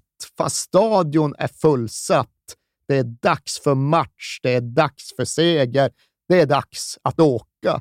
Samla ihop alla. Fan, upp på bussen nu. Nu drar vi. Totti ut i bussen. Börjar tuta med bussmistluren för att få fart på sina lagkamrater. Och lite tidigare än vanligt så rullar Romas spelarbuss från Trigoria mot Olympico. Och de har tagit lite extra höjd för de som har planerat dagsschemat har ju befarat att det kan vara rätt kaotiskt i trafiken. Det kan komma att ta längre tid än vad det brukar göra. Men i själva verket så är det inte en bil på vägarna. Det är ingen som är i rörelse eller på väg någonstans. Utan antingen har du redan kommit fram till Olympico eller så ska du inte dit. Rom har redan positionerat sig. Rom väntar nu bara på laget och på matchen. Och det är som sagt Parma som står på andra planhalvan den här dagen. Och det är någonstans både en ganska tacksam motståndare och en rätt jävla obehaglig motståndare på en och samma gång. För å ena sidan har de inget att spela för. Det är redan klart att de kommer sluta 4. Men å andra sidan så är ju bara det ett tecken på att det är ett lag med kvalitet. En fjärde plats och en riktigt stark andra halva på säsongen. En andra halva då Parma har tagit lika många poäng som Roma. Och en 11 späckad med skickliga spelare. Där finns ju Lilian Thuram i backlinjen. Bredvid honom Fabio Cannavaro och bakom honom Gianluigi Buffon. Och Cannavaro och Buffon, det är nära vänner till Totti. Och när de träffar Roma-spelarna före match, då går de ju bara och garvar åt hur jävla nervös de ser att Totti är. Medan de själva kan vara helt avslappnade och avspända. Och det är ju dubbeläggat det där med att möta bra spelare som är helt avslappnade. Visst, ifall matchen springer ifrån dem så kan de ju släppa den utan att bry sig så mycket. Men ifall matchen går deras väg, då kan det vara rätt jäkla härligt att spela på de premisserna. Och Parma hade inte bara bra spelare, de hade även spelare med någon form av tryck på sig att ändå prestera. För halva startelvan bestod egentligen av gamla Lazio-spelare. Det var Diego Fuser och Almeida och Sensini och Di Vaio. Bara Lazio-spelare. Och de tänkte inte bara kapitulera och vika in den här dagen. Scontentando anche qualcuno è ovvio che Del Vecchio vorrebbe essere in campo, però in tutti i casi poi ha contribuito in modo determinante ad arrivare a questa ultima giornata con 2 punti di vantaggio. Sono in campo Roma e Parma all'andata, era la 17ª giornata, l'ultima del girone di andata, il 4 febbraio di quest'anno, 2-1 per la Roma, trafitta dal gol di Marco Di Vaio quasi in chiusura di primo tempo, ma poi incapace di ribaltare la situazione con una doppietta ai 9 minuti di Gabriel Batistuta.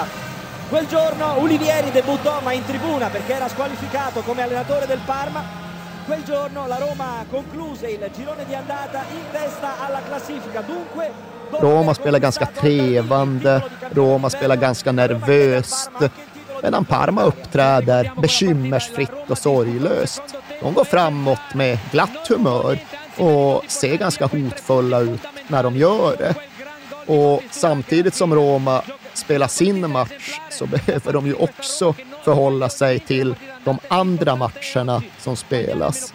Lazio, de är nere i Lecce och möter en motståndare som krigar för att hänga kvar.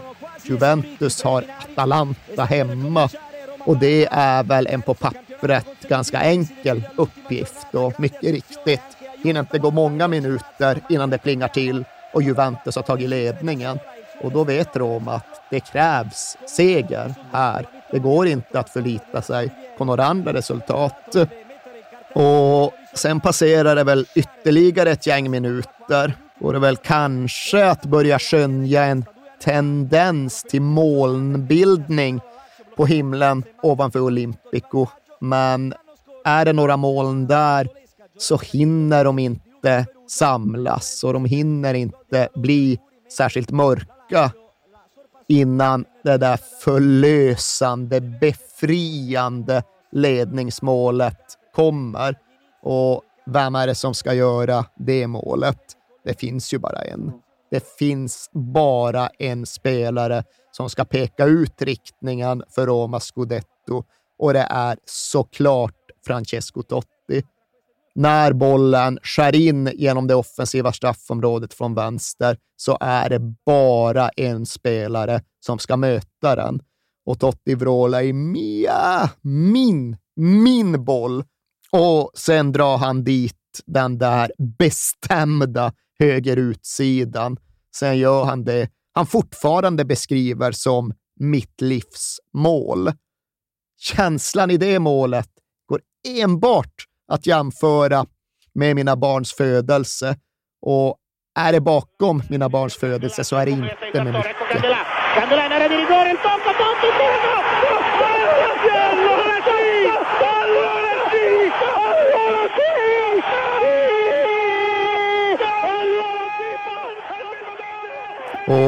Och det märks ju att euforin tar över Francesco Tottis kropp under sekunderna som följer på målet. För det är ju raka vägen ut mot Curva Sud såklart. Och det är ett firande med kraft. Det är ju sen också så att man liksom defilerar tillbaka för att närma sig mittlinjen så pekar han upp mot läktaren och skriker bara för dig, för dig. Och det är väl egentligen mot sin mamma han pekar, men det blir på något sätt som att han får med hela läktaren när han pekar, skriker, tillägnar målet till dig, till henne, till dem.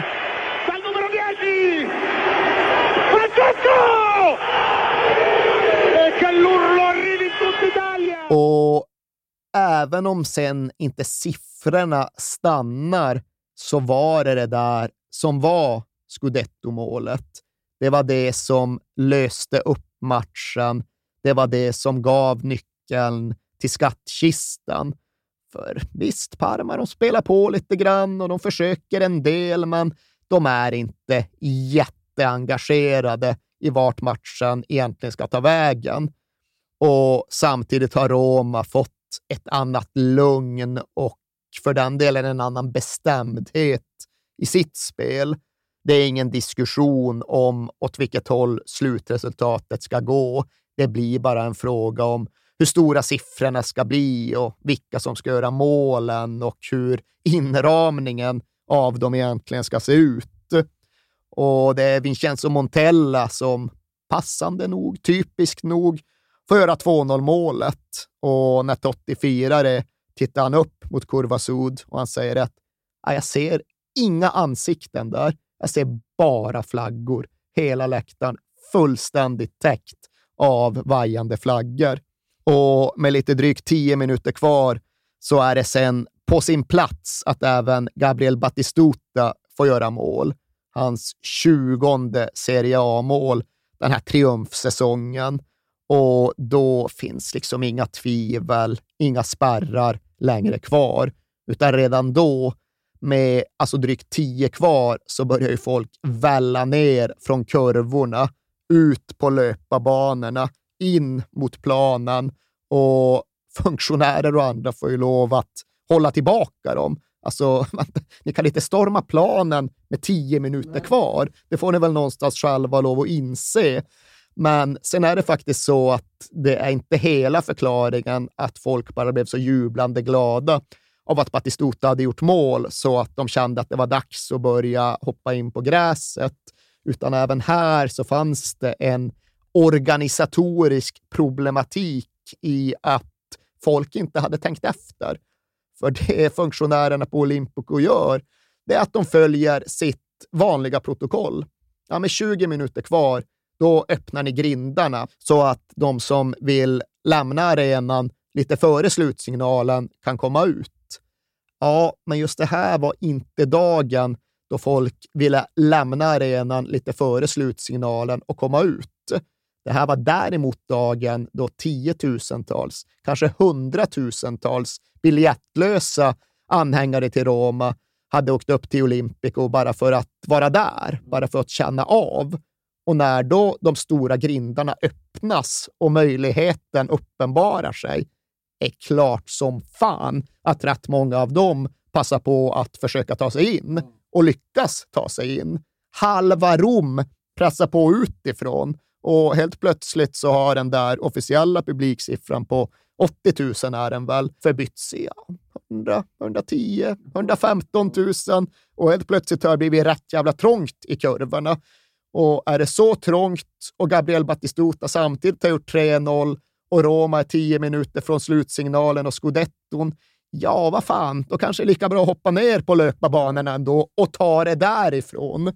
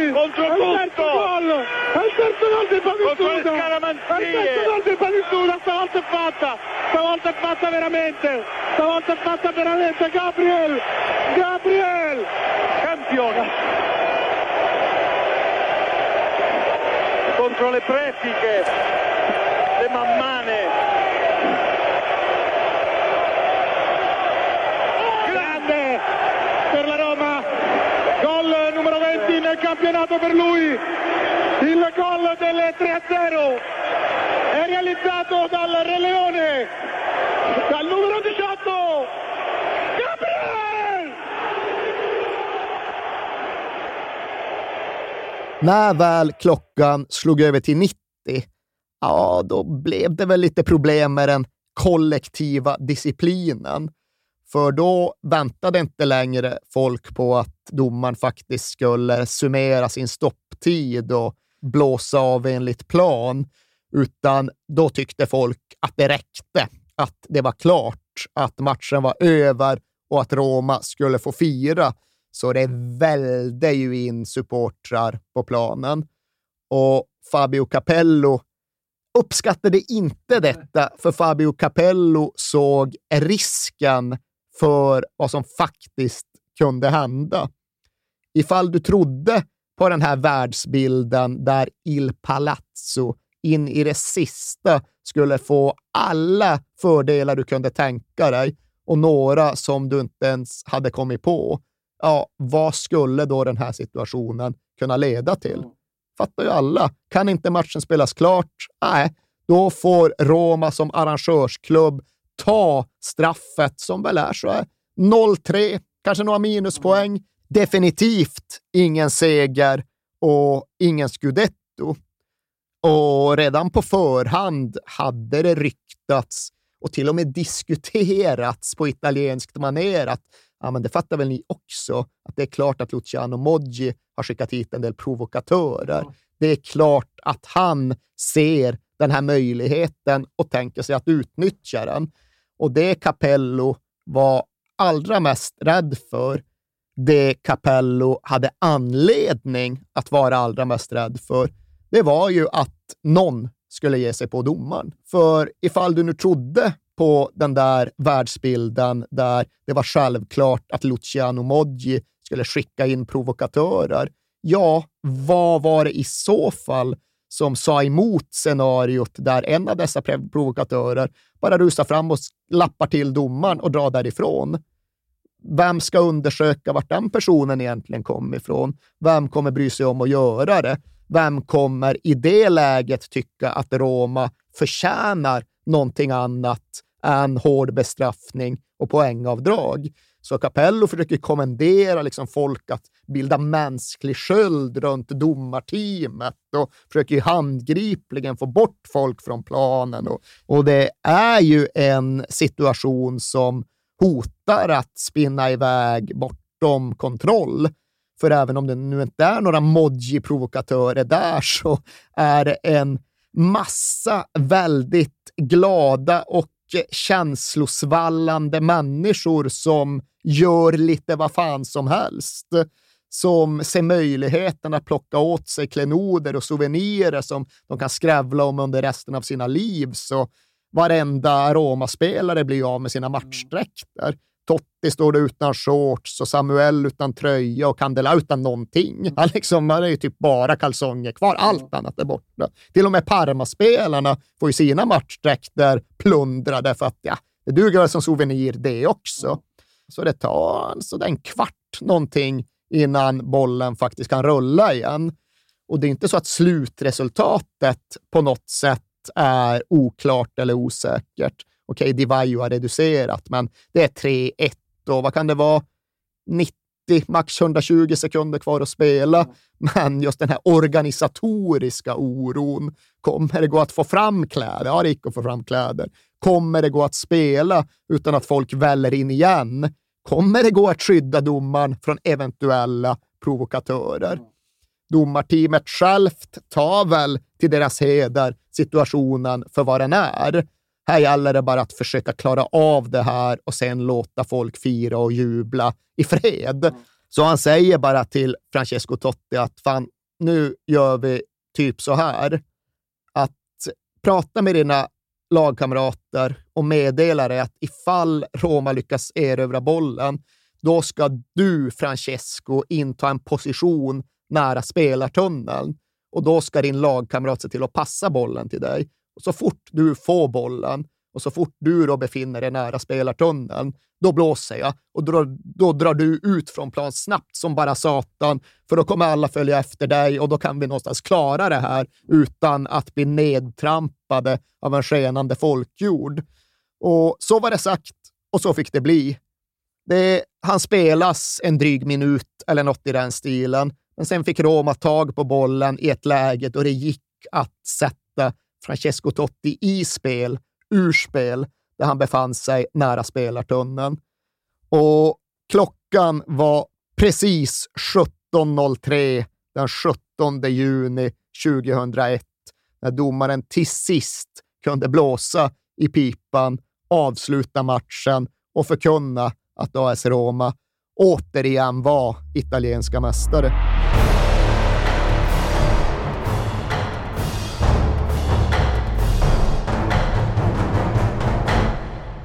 Och hur firas det här då? Inte med någon vidare struktur, vilket kanske inte heller är helt oväntat. Det var ju såklart bara ett enda gigantiskt lyckokaos över i stort sett hela Rom och i alla skrymslen och vrån på hela Olympico. Det var ju folk överallt och fest överallt, och när väl Francesco Totti kom till omklädningsrummet så kunde han inte låta bli att undra över vilka alla de där jävla människorna var som befann sig där. Det var han som hade bjudit in dem och vad allt egentligen handlade om, men det kunde väl samtidigt kvitta, för där är champagnen och där är den där gamla materialen och där är mer champagne och Här gäller det att liksom bara åka med, för nu lyfter firarplanet. Men mitt i den här totala oredan så kan ändå inte Totti låta bli att notera en sak. Folk skriker där, folk hoppar där, folk strippar där, folk dricker där. Och mitt i allt, eller rättare sagt i hörnet av allt, i hörnet av omklädningsrummet, sitter Hidetoshi Nakata och läser en bok. Men trots skönheten i den scenen så vet jag ändå att Totti på ett sätt var lite besviken över att klubben inte hade klarat av att styra upp något organiserat firande. Att det inte skulle bli en sån där kväll då i alla fall hela laget kunde hålla ihop och fira tillsammans. Utan det var varje man för sig själv, ut i natten och gör vad ni vill så får vi se vart det här tar vägen. Det är inte så att det saknades fester, men det blev inget uppstyrt. Det blev liksom ett brasseparty såklart. Det var en fest hos Battistuta och så var det ytterligare en fest hemma hos Vincenzo Montella. Och vem tror du ringer på dörrklockan hemma hos Vincenzo Montella mitt i jävla natten? Nej. Fabio Capello. Jaha. Vincenzo, sono il mister. Och det här var då sent på natten, långt förbi midnatt. Så den 17 juni hade hunnit övergå i 18 juni. Och det slumpade sig faktiskt så att både Vincenzo Montella och Fabio Capello fyller år den 18 juni. Så där stod Capello utanför Montella med några riktigt jävla dyra flaskor i händerna och undrade ifall det gick bra att han kom upp och gratulerade på födelsedagen. Och även här får man ju faktiskt bara lyfta på tupén för ett jävla bra ledarskap liksom. Det hade skurit sig mellan dem, de hade mer eller mindre hatat varandra, men nu var titeln vunnen. Så nu fanns det väl ingen anledning att vara arg längre. Nu var det väl ett läge att lappa ihop. Så där satt de med sina flaskor och hittade tillbaka till varandra. Men sen försvann Capello. Som sagt, inget uppstyrt, inget organiserat. Så när väl någon typ av officiellt firande arrangerades på Circus Maximus några dagar senare, ja, då hade Capello redan dragit på semester i Belize. Och brassarna, vart de var visste inga. Ja, liksom, vart de var oklart, men borta var de i alla fall. Så inte där blev det heller den där riktiga känslan av vi tillsammans. Men fest var det helt. Ja, jävlar i mig. Fest var det och fest fortsatte det ju vara. Och på ett sätt som lite motsvarar det som hände inne i Apel när vi pratade om Maradonas titelsäsonger, så var ju det här en fest och ett firande som bara pågick, som aldrig tog slut, som hölls i natt efter natt, vecka efter vecka, hela sommaren lång, en bra bit in på hösten. Och de som var med, de som var inne i det, de säger att egentligen slutade inte firandet förrän det var dags att möta Real Madrid i den allra första Champions League-matchen. Och det var väl egentligen inte en dag då firandet skulle upphöra, men den dagen visade det sig då vara den 11 september 2001. Men i centrum för det här nästan kvartalslånga evighetsfirandet, där fanns givetvis Francesco Totti. Och det är klart att det var inte helt okomplicerat för honom att fira den här titeln. För om han var stor innan den, och jo då, det var han, så var han ju oändlig efter mästerskapet. Och han brukar själv dra en historia om någon kväll, sent på sommaren, så att det hade gått en månad eller 6 veckor sedan titeln, då han faktiskt ändå hade vågat sig ut för att försöka ha en trevlig festkväll på restaurang med några av de närmaste. Och som alltid när Totti ska ut och äta, det måste ju ringas, det måste ju stängas ner. Det kan inte vara så att han kommer in på en krog där det sitter folk. Utan stället är ju stängt, stället är abonnerat, stället är reserverat enbart för honom och hans sällskap. Och de smusslas liksom in under ytterst hemliga och diskreta former. Men det här var på Consolini nära Testaccio för de som har varit i de krokarna. Och det är då ett område av Rom där det rör sig mycket folk. Och tydligen var det någon som hade fått en skymt av liksom en hårslinga när Totti passerade förbi i någon bil med dimmade rutor. Så det var ändå liksom en tanke på kunder. Det där var kanske ändå, fan, är det så att Totti är där inne? Det är ju stängt, varför är det stängt? Ett blont hår, ja, Totti är det. Så började ryktet sprida sig. Och någon gång under kvällen så hade Totti gjort det fatala misstaget att han liksom hade gått så nära en fönsterruta att folk kunde se honom utifrån gatan. Och redan då var det flera hundra som hade gått på ryktet och tänkt kanske. Och nu så fick de faktiskt se en skymt av honom. Det stämde. Sen gick det en kvart och sen bara hördes dånet uppe i restaurangen. Det var 5, 6, 10 000 pers där utanför. Och ja, det är ju rörande och det är klart att Totti känner av kärlek, men det är också en liksom rent praktisk situation. Hur fan ska jag komma härifrån nu då? Och det fanns ingen riktig lösning på det förutom att möjligen försöka landa en helikopter på restaurangens tak, men det fanns inte riktigt den möjligheten, så det var ett högst konkret, genuint problem hur de skulle göra. Och till sist är det restaurangägaren som meddelar att det finns liksom bara en väg och det är ut här på baksidan. Ja men alltså baksidan, det är ju till att börja med upp på den här kullen som är rätt svår, och det första som händer där är ju att det är en 2 meter hög mur med taggar på toppen. Så hur har du tänkt här? Men vill ni ut så är det enda sättet. Ni får börja klättra och sen får ni ta er över den här muren och sen får ni hoppa över på andra sidan. Men andra sidan, det är kyrkans mark där. Det är någon helig basilika som ligger där, så det känns inte heller bra. Nej, okej, det här kan ni erbjuda, så ni gör väl som ni vill med den här situationen. Ja, okej, vad fan, det är bara att börja klättra och upp på den där muren och försöka undvika taggarna så gott det går och ner på andra sidan och ja, då är det kyrkans mark. Jag vet inte om det är en kyrkogård eller vad det är, men det är liksom tyst och mörkt och skuggigt. Och Totti och hans kompisar, ja, de liksom smyger fram där och så är dubbelvikta som man ser i filmer för att undvika upptäckt.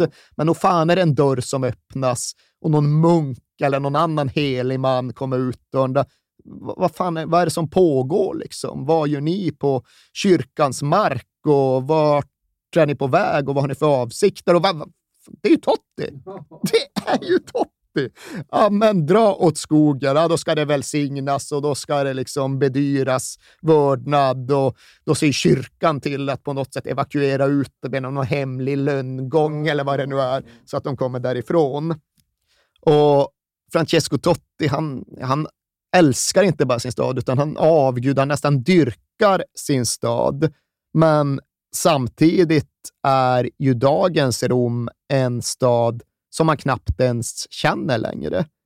Stadens liksom främsta minnesmärken och sevärdheter, ja, de minns han bara från barndomen. För han kanske var på Colosseum när han var 11 år gammal. Sen dess har han aldrig varit tillbaka. Sen dess har det inte varit möjligt för honom att besöka de platserna. Och med sina egna ord så refererar Totti till Rom som ett äpple jag bara kan ta någon liten tugga av ibland. Och medan han fortfarande spelade så hände det tydligen bara vid ett enda tillfälle att han faktiskt begav sig ut på stan utan att utflykten föregicks av den här typen av militära organisation och planering som det annars krävs.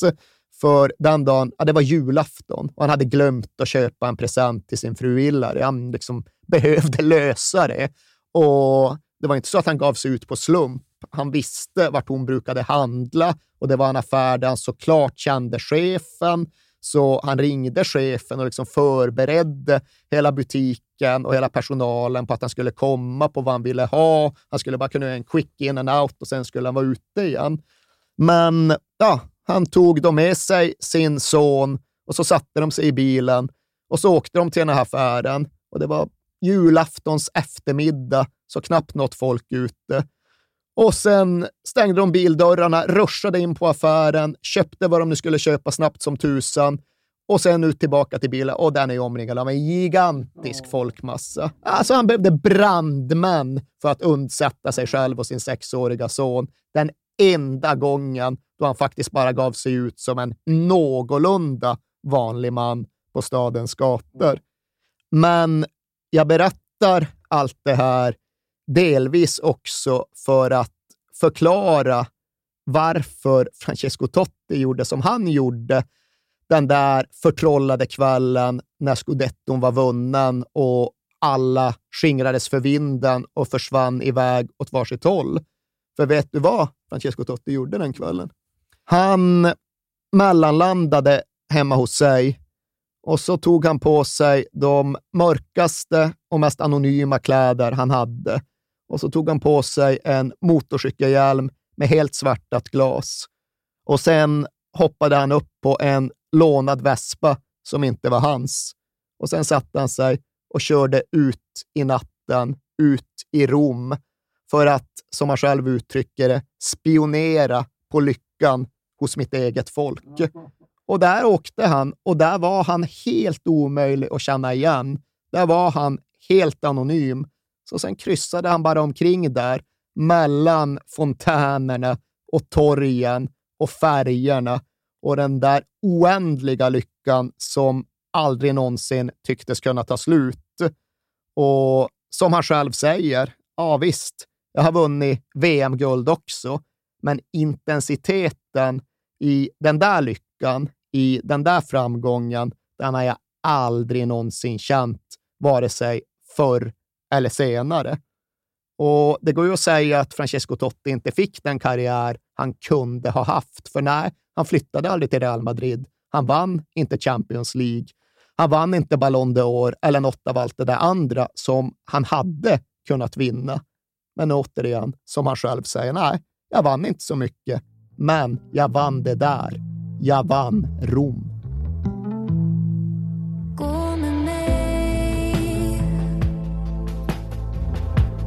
Bakom skuggor ser du solen.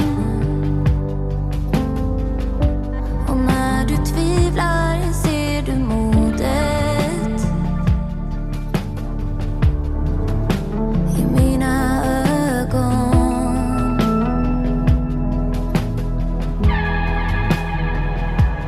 Gå med mig.